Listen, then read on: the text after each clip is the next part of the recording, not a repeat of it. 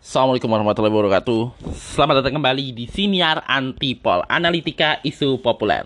Bertemu kembali dalam siniar, sebuah siniar opini suara yang dibawakan oleh gua, Noval R. Uh, di edisi hari ini, di episode hari ini, topik hari ini kita akan ngomongin sesuatu yang gua sebenarnya agak khawatir. Apakah isu ini pas untuk gua omongin atau gimana gitu.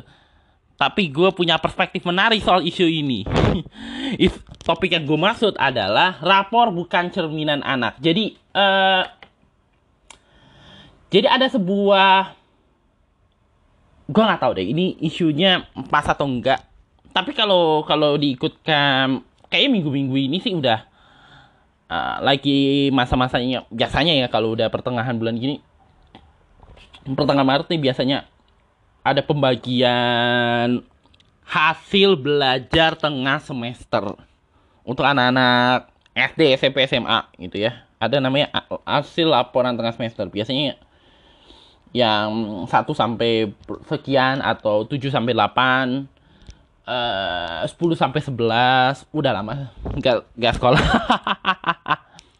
Itu terima laporan tengahan. Kalau bis, yang sisanya cuma dikasih kayak term kertas gitu, karena mereka akan diakumulasi untuk nilai ujian akhir yang kakak-kakak yang paling atasnya gitu kira-kira. uh, jadi uh, ada kayak status W A rame nih dibahas oleh netizen, kayaknya dari seorang guru. Gue cukup yakin wali kelas uh, yang membuat diskursus publik tentang rapor ini menarik, karena seperti yang lu tahu, ramai sekali orang-orang tua kita, ter- mungkin orang tua lu juga. Orang tua gue sih dari beberapa tahun lalu udah nggak nggak kayak gitu sih. Yang kerap merasa nilai rapor tuh menentukan bagaimana anak dia kayak gitu, menentukan apa istilahnya ya, kehormatan gitu, marwah sebuah keluarga, se- bagaimana anak sebagai harapan sebuah keluarga bisa membanggakan keluarganya gitu. Jadi jadi kayak semacam simbol gitu. Wah, hebat nih anak gue, punya nilai bagus gitu, dengan rapor nilainya bagus dan segala macamnya. Terus dan boleh juga membuat banyak keluarga minder gitu, banyak orang minder. Terutama orang tua yang anaknya nggak terlalu uh, nilainya nggak terlalu inilah secara akademik gitu. Nah, seringkali rapor ini menjadi membuat anak-anak tuh, membuat siswa dalam hal ini anak-anak ya, S D, S M P, S M A tuh jadi tertekan, dibuat tertekan, didorong untuk mengejar nilai sebagus-bagusnya sesuai dengan ekspektasi orang tua, ekspektasi keluarga gitu ya. Yang terkadang malah menimbulkan masalah bagi si anak sendiri, mental anak sendiri, yang gue cukup khawatir. Ya entahlah. Tapi kita langsung masuk aja ke pembahasan, yaitu ke artikel dari meanmore dot i d. Ini gue kutip dari sini. Status W A seorang guru ini membuat pikiran orang tua lebih terbuka tentang nilai rapor anak. Ini seperti yang tadi gue bilang, ini dari status W A. Kayaknya rame dibahas. Sepertinya ya. Kalau di sini sih yang di artikel yang gue baca, oh ini repost konten dari Koi Info. Dari Koi Info. Wow.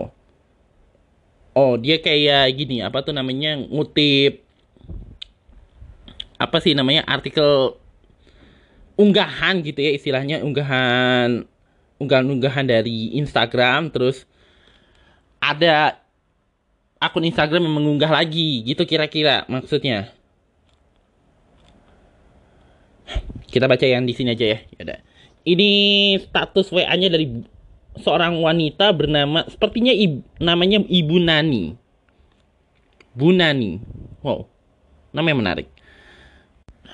Unggahan ini boleh dikatakan membuat ramai mendapatkan atensi gitu ya kira-kira.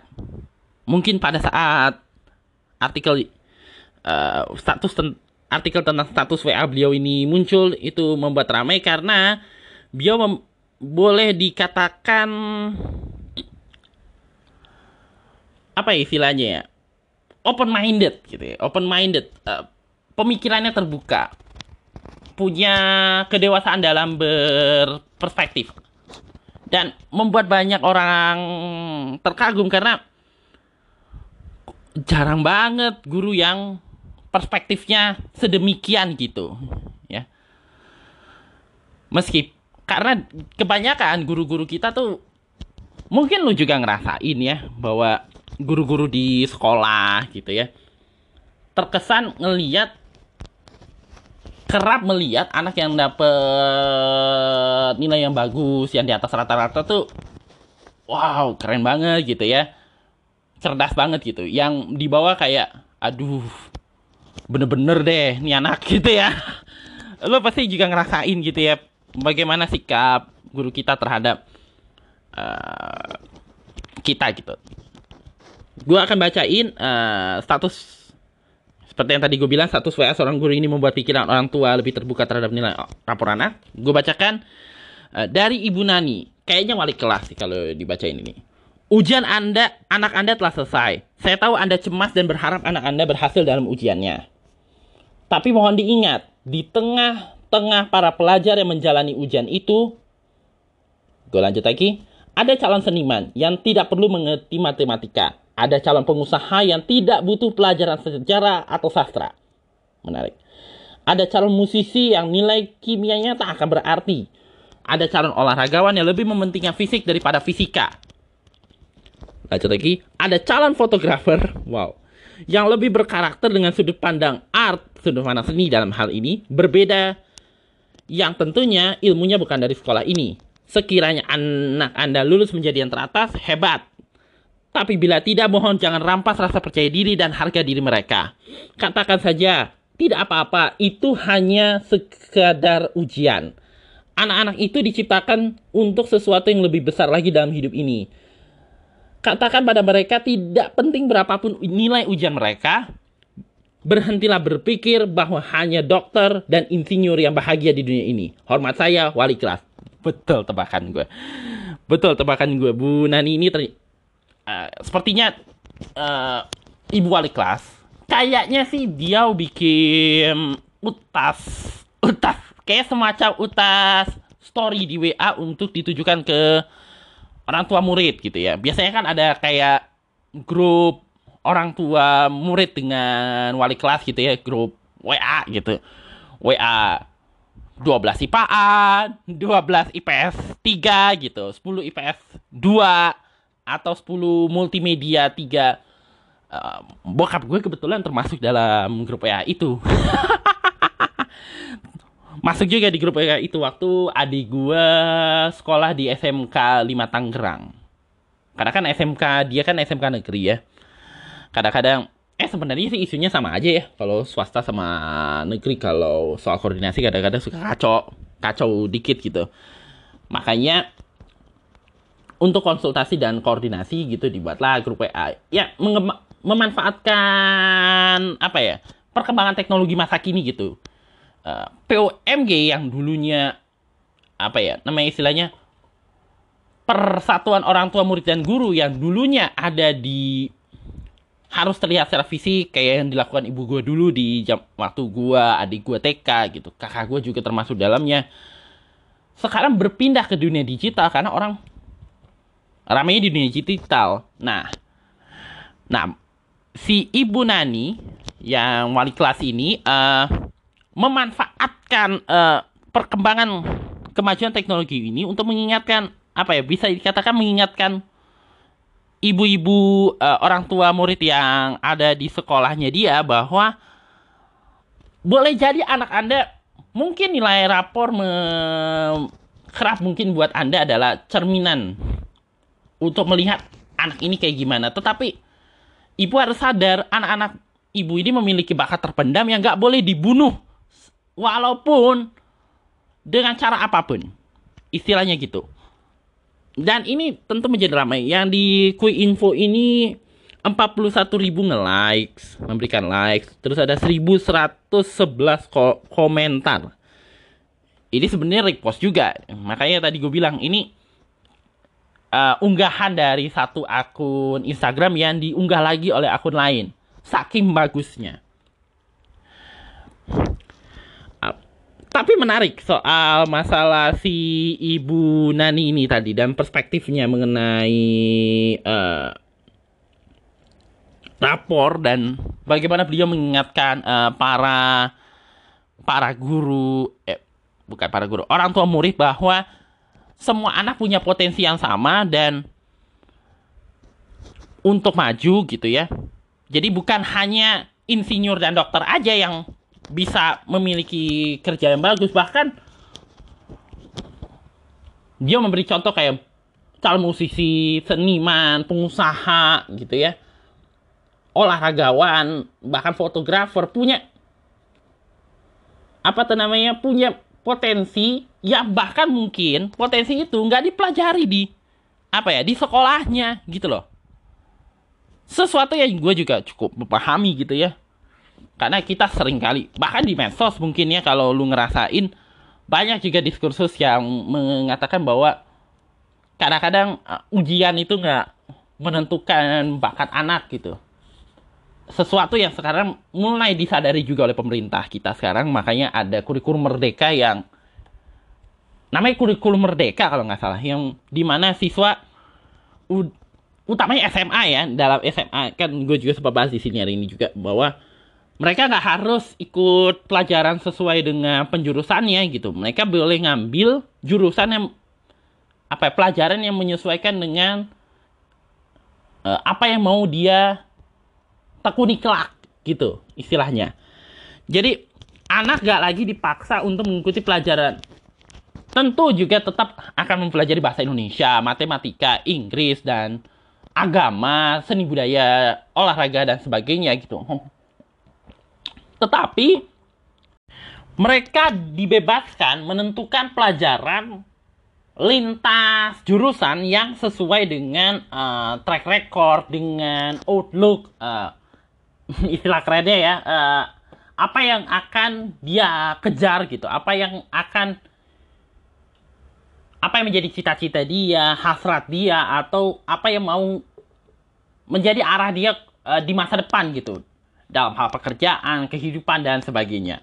Misalnya seorang arsitek yang uh, bidang kuasanya biasanya berkaitan dengan fisika, kimia, dan segala macamnya karena teknik ya. Tapi dia juga bisa mempelajari tentang geografi, berkaitan dengan bangunan, uh, berkaitan dengan namanya apa sih? Amdal, geografi, kondisi sosial masyarakat, dan segala sebagainya. Termasuk juga nanti mempelajari juga sosiologi kalau ingin mempelajari bagaimana dampak pembangunan terhadap masyarakat dan sebagainya. Uh, atau juga bisa mempelajari ekonomi tentang misalnya uh, kami misalnya ingin menghitung bagaimana dampak pembangunan terhadap keuangan dan sebagainya. Banyak gitu ya. Yang jelas lu hasratnya pengen bekerja apa? Nah, dicarilah pelajaran utama dipelajari. Di sisi lain lu boleh memilih pelajaran yang sesuai dengan apa yang lu pengen kejar. Itu aja gitu. Sederhananya ya. Yang dinamakan kurikulum merdeka ini. Nah, ngomong-ngomong soal soal rapor ini, ini ada dua jenis rapor ini yang gue hadapin ya selama S M P, S M A. Ada yang namanya laporan akhir semester, ada laporan tengah semester. Laporan tengah semester itu di sehari yang sekarang ini ya, sekarang ini disebutnya tengah semester ya. Nah, laporan tengah semester itu biasanya berisi tentang prestasi belajar selama pertengahan ya, pertengahan semester. Dia biasanya dalam bentuk kertas dibalut sama binder, eh, istilah binder atau ya kayak map map map plastik gitu ya, ya warna merah, kadang-kadang kuning, ya menyesuaikan dengan identiti sekolah gitu ya. Ada kertas putih isinya tentang mata pelajaran itu sendiri, uh, nilai, prestasi akademik, keterampilan, sikap sosial, segala macam. Sikap sosial kan uh, perangai dia selama pelajaran gitu ya. Dan biasanya nilai yang prestasi ini diambil dari U T S biasanya. Termasuk juga tentang kehadiran selama pertengahan semester ini kayak gimana perkembangannya. Agar menjadi laporan bagi orang tua bagaimana uh, me, me-make sense si anak ini agar bisa memperbaiki, uh, boleh jadi bisa menjadi evaluasi untuk si anak untuk memperbaiki prestasinya di akhir semester, dibantu gitu istilahnya. Nah, yang kedua, ini yang gue ada di meja gue sekarang, namanya laporan akhir semester. Kalau di S M A gue disebutnya laporan capaian kompetensi peserta didik. Ini dibaginya setiap akhir semester.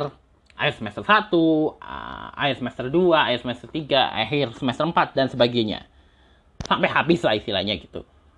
Di sini sama, cuma bedanya ada penjelasan kenapa si anak ini dapat, ya semacam disebutnya deskripsi gitu.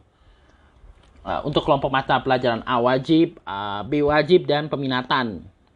Ini sih zaman-zaman gue masih S M A ya. Masih era peminatan, I P S, I P A, dan segala macamnya. Nanti kan kedepannya udah gak ada itu. Uh, terus ekstrakurikuler di sekolah gue, S M A itu cuma ada pramuka. Kegiatan ekstrakurikulernya yang dinilai. Dan ketidakhadiran. Uh, biasanya ketidakhadiran itu sakitnya berapa hari dalam satu semester itu, izinnya berapa hari, dan tanpa keterangan dalam berapa hari. Nah, nah menarik ini. Di bagian rapor ini. Biasanya rapor ini dijadikan oleh acuan bagi orang tua untuk mengetahui, dan bagi si guru adalah melaporkan ke orang tua bagaimana perkembangan belajar anaknya. Nah, bagi orang tua adalah untuk mengetahui ini anak apa ya, belajar nggak di sekolah dan segala macamnya. Tetapi kadang-kadang uh, bagi sebagian orang tua, ini kebanyakannya sebagian orang tua ya, nggak semuanya ya, sebagian besar gitu ya istilahnya, tuh menggunakan menganggap rapor tuh sebagai apa ya, legitimasi atas prestasi si anak. Bahwa kan ada ya orang tua yang sering nge-push, nge-inin anaknya supaya ayo Ayo dong anak, bisa kamu ranking satu dan segala macam yang ya dari kecil anak yang masih pinter dan segala macam, makanya mereka di lesi, uh, di primagama, kayak bukan istilah yang tepat ya, dibimbelin gitu ya, dikasih bimbel, bimbel matematika segala macam, sesuatu yang gue udah gue alamin waktu S M P sama orang tua gue, ya untuk mengejar prestasi, walaupun ya hasilnya nihil, nihil banget. Ya tetap gue kemampuan belajar gue nggak nggak meningkat gitulah. Ya memang ada, tetapi biasanya ya nggak terlalu banget gitu. Alih-alih bimbel itu untuk memberi bimbingan, kadang-kadang ini gosip ya. Kadang-kadang tuh bimbel jadi tempat permainan perjokian ketika ujian. Itu gosip yang sering gue denger dari guru-guru soal bimbel gitu ya. Strategi orang tua tuh gila-gilaan demi anaknya bisa dapet nilai tinggi. Jadi apa ya, rapor ini jadi kayak semacam komoditas gitu ya, sama kayak minyak goreng gitu. Kalau langka dicari-cari di serbu minimarket sana sini, giliran harganya sudah normal lagi nggak terlalu gitu, tiba-tiba tersedia pas lagi dicari-cari hilang gitu aja kan. Kayak, kayak, kayak semacam komoditas gitu. Yang anaknya mesti nilai bagus, kalau enggak dimarah-marahin gitu ya. Nah, hal seperti ini tentu itu akan mengganggu si anak tentu saja. Dalam hal ini tentu mengganggu si anak secara mental dan kognitif. Karena di satu sisi mereka ingin belajar dengan baik dan segala macam, di saat bersamaan ditekan orang tua untuk apa ya, untuk bisa mencapai apa yang diinginkan. Nggak tahu buat tujuan apa. Paling ya untuk dibangga-banggain paling. Nih anak gue ranking satu melulu nih setiap setiap semester gitu. Nanti tiba-tiba anaknya ranking tiga. Apa yang mau dibanggai gitu. Ada juga paling dimarahin gitu. Kan ada ya beberapa murid yang nilainya turun dikit dimarahin, uh, uh, ini dikit dimarahin, sampai kayak di Korea itu pernah gue baca artikelnya tuh yang sampai dibunuh itu kan salah satunya. Nah, salah satu bagian yang paling sering diributin setiap pembagian rapor adalah bagian kehadiran. Ini sering banget dijelasin ke masalah kehadiran di sekolah gue waktu zaman S M P, S M A, wah itu isu yang paling vital sekali. Isu paling vital karena berkaitan dengan uh, bagaimana anak ini belajar gitu. Apakah anak ini benar-benar sampai sekolah gitu pada saat dia antar gitu. Kan biasanya orang tua tuh berharap anaknya sekolah gitu ya. Tapi apakah si anak ini sampai di sekolah uh, ketika dari rumah benar-benar sampai ke sekolah atau enggak gitu. Itu tercatat gitu dalam laporan ini. Sayangnya banyak uh, di antara anak ini dan mungkin orang tua yang nggak sadar soal ini dan yakin bahwa anak tapi anak saya sekolah bu, tapi dalam laporannya tidak ada gitu. Sehingga isu ini jadi ya semacam isu panas lah, isu bola liar gitu. Yang bahkan gue sendiri menghadapi gitu, karena S M P, S M A ini isu besar. Beberapa temen gue ada yang wah tingkat kehadirannya rendah sekali. Bahkan ini pernah kejadian, ini kejadiannya menarik sekali. Ini tahun kayak kelas delapan ya S M P. Jadi, gue tuh udah dari laporan yang gue lihat di laporan kelas gitu, ada kurang lebih empat sampai lima orang anak yang memiliki di satu sisi masalah pelajaran, masalah dengan guru dan segala macamnya. Di saat bersamaan juga masalah kehadiran yang rendah. Nah, satu ketika salah satu di antaranya kantoi sama guru gua. Uh, guru S M A. Waktu itu gue udah masuk pagi kejadian itu. Itu semester dua. Namanya Krishna. Emang dari kelas satu, emang nih bermasalah banget ini anak. Gue sendiri bahkan sering jadi mangsanya dia. Nah, satu ketika lagi pelajaran. Pelajaran S M, uh, pelajaran sains. Pelajaran I P A gitu ya. Dia ngajar I P A si Ibu Arum. Nah, Ibu Arum ngeliat temen gue ini, si Krishna ini kayaknya nggak bawa apa-apa gitu loh. Akhirnya diperiksa. Buku nggak ada. L K S nggak ada. Ini nggak ada. Terus ditanyain. Kok kok kamu nggak bawa yang buku yang biasanya ini. Bla bla bla segala macam. Yang jelas. Gue nggak. Udah lupa lah kejadiannya. Yang jelas dia ngamuk-ngamuk. Abis itu bawa tasnya keluar. Dan nggak balik. Kayaknya nggak balik lagi deh setahu gue. Belakangan beberapa hari kemudian diketahui. Dia keluar. Ternyata memutuskan keluar dari sekolah. Karena merasa apa yang dilakukan Bu Guru ini, Bu Arum ini agak intimidatif. Sesuatu yang bahkan gue cukup yakin orang tua gak tahu soal ini. Tentu, uh, bagi guru tentu ini akan menjadi satu laporan.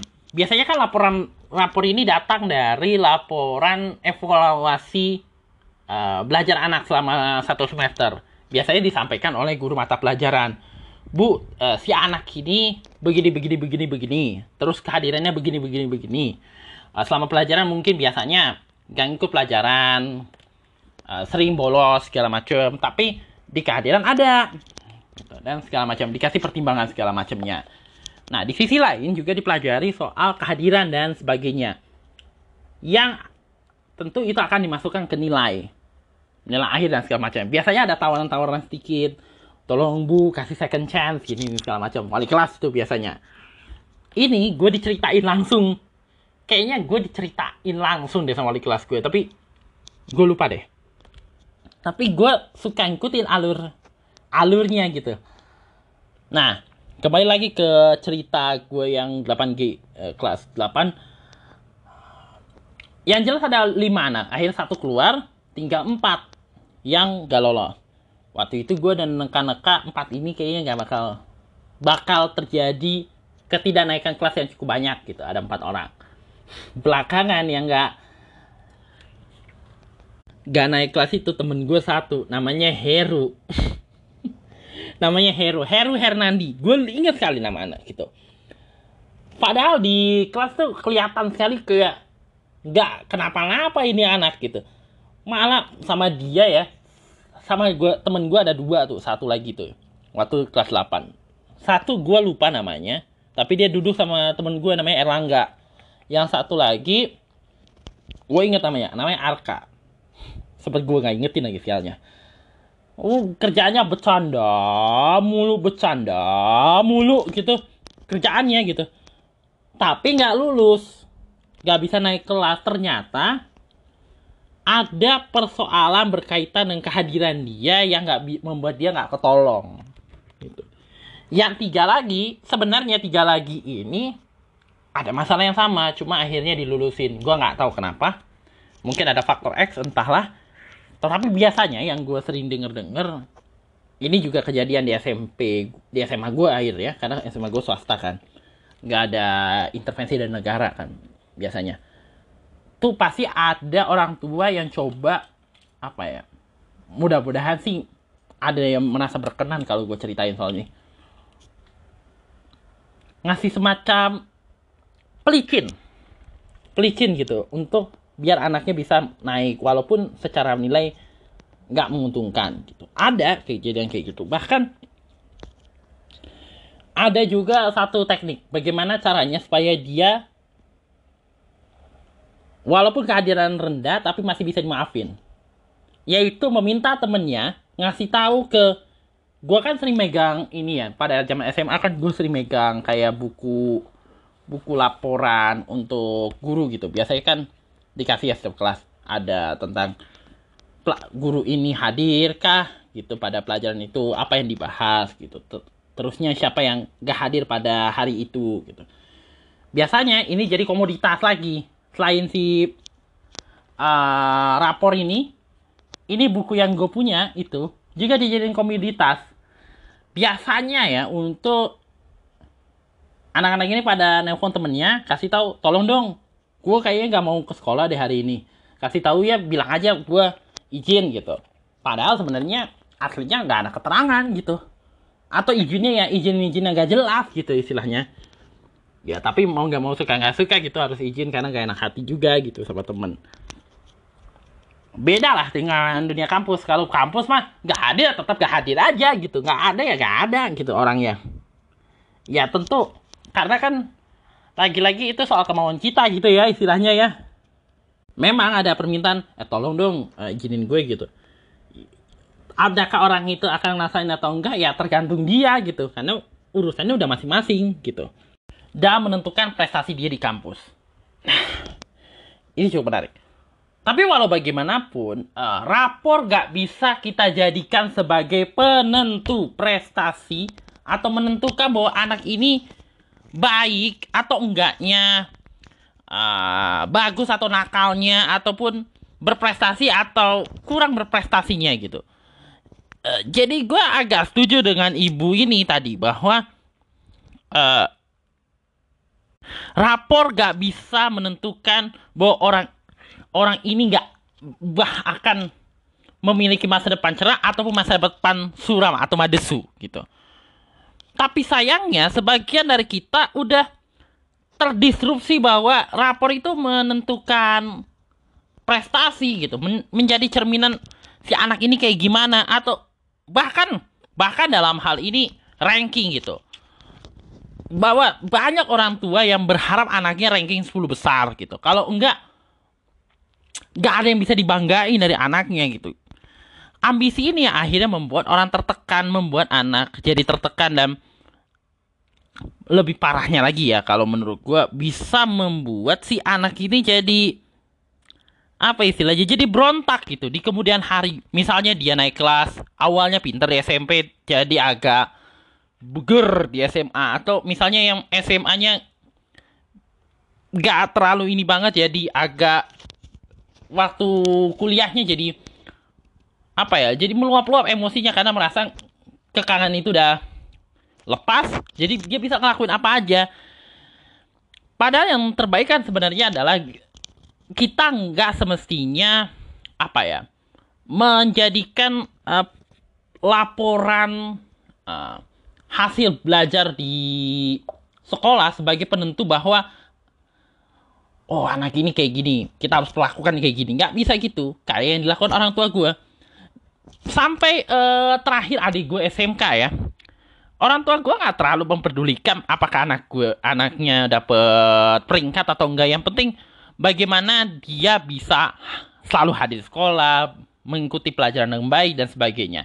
Ada satu masa bokap gue tuh agak kesel sama adik gue, adik gue yang bontot. si adik gue itu.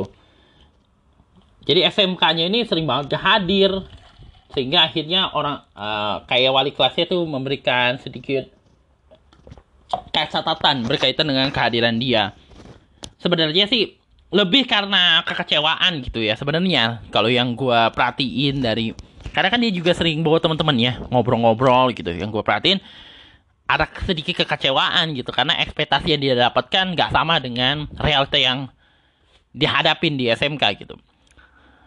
Ya itu, tapi ya soal, lagi-lagi soal karakter anak yang berbeda-beda. Malah justru sebab karena karakter anak yang berbeda-beda, kita nggak bisa, malah ya seharusnya ya memang pendidikan itu memberikan ruang bagi anak-anak yang memiliki karakter berbeda-beda itu mengembangkan karakternya. Bukannya justru memaksakan anak itu mengikuti standar yang sama, pola yang sama, lulus dengan cara yang sama, belajar dengan cara yang sama. Sesuatu yang juga sekarang lagi digiatkan lewat kurikulum merdeka ini. Dan seharusnya juga pelaporan hasil nilai gitu. Juga uh, istilahnya tidak membuat orang tua ngerasa bahwa kalau misalnya anaknya dapat bagus dibangga-banggain, dibanding-bandingin sama anak lain gitu ya. Nah kalau misalnya hasilnya nggak memuaskan malah jadi minder. Minder karena ya membuat si anak juga jadi minder, orang tuanya jadi minder karena apa ya, prestasinya nggak sama seperti teman-temannya gitu aja, yang malah boleh membuat si anak ini jadi ngedrop secara eksplisit. Di sisi lain, eh, anak-anak itu juga harus kita biarkan untuk belajar sesuai dengan kebiasaan dia seperti apa dalam pelajaran dan di, diseimbangkan dengan kesukaan dia yang tentu tidak masuk di pelajaran tersebut, sehingga si anak bisa mendapat mencari perpotongan di antara kedua itu yang akhirnya membuat dia bisa mendapatkan kegiatan, mendapatkan kebahagiaan dari apa yang dia kerjakan, apa yang akan dia lakukan di masa depan. Seperti yang tadi dibilang Ibu Nani ini gitu, bahwa kalau misalnya anak kita bisa mendapatkan nilai teratas ya berarti alhamdulillah, berarti anaknya luar biasa gitu. Tapi kalau misalnya tidak, jangan sampai uh, rapor itu membuat kita jadi merampas rasa percaya diri si anak itu. Menekan, kamu harus ini, gak boleh ketemu teman kamu segala macam, gak boleh gitu. Karena memang pada dasarnya anak itu kan memang makhluk bermain gitu. Tetapi harus tetap yang paling benernya tuh diatur agar tidak mengganggu pelajaran, tapi tetap diberikan ruang untuk berkreasi sesuai dengan apa yang dia inginkan. Jangan rampas rasa percaya diri harga diri mereka, kira-kira gitu. Dan perlu ditekankan, berapapun nilai ujian mereka, baik jelek ataupun baik, ataupun akhirnya bisa melangkah ke kelas yang lebih tinggi lagi dan segala macamnya, harus bahwa mereka punya keyakinan untuk bahwa mereka punya peluang yang sama untuk meraih masa depan yang lebih baik. Tentu sesuai dengan karakteristik mereka, dengan apa yang mereka inginkan, dengan minat bakat yang tentu berbeda-beda setiap anak, yang gak bisa kita pasain dengan standar sama, tapi juga harus, tapi diberikan ruang untuk mereka men, apa ya, meraih kebahagiaan belajar lewat proses pendidikan yang memanusiakan. Dan ini pesan penting sih dari apa yang menjadi fenomenal W A, postingan W A yang viral ini, bahwa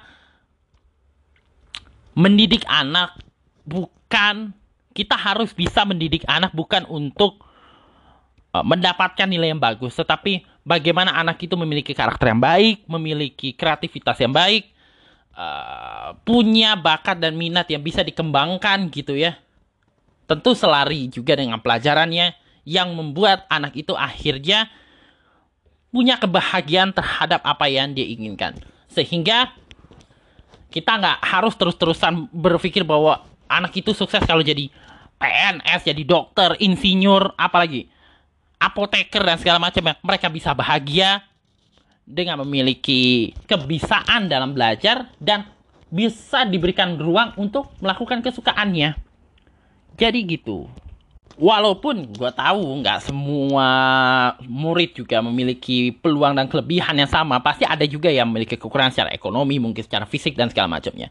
Justru perbedaan ini yang harusnya dijembatani, bukan distandarisasi jadi sama. Jadi itulah uh, sedikit opini gue, sedikit pembahasan dari gue dan perspektif. Berbagi perspektif gue dalam episode Siniar ini. Kita bertemu lagi di episode berikutnya.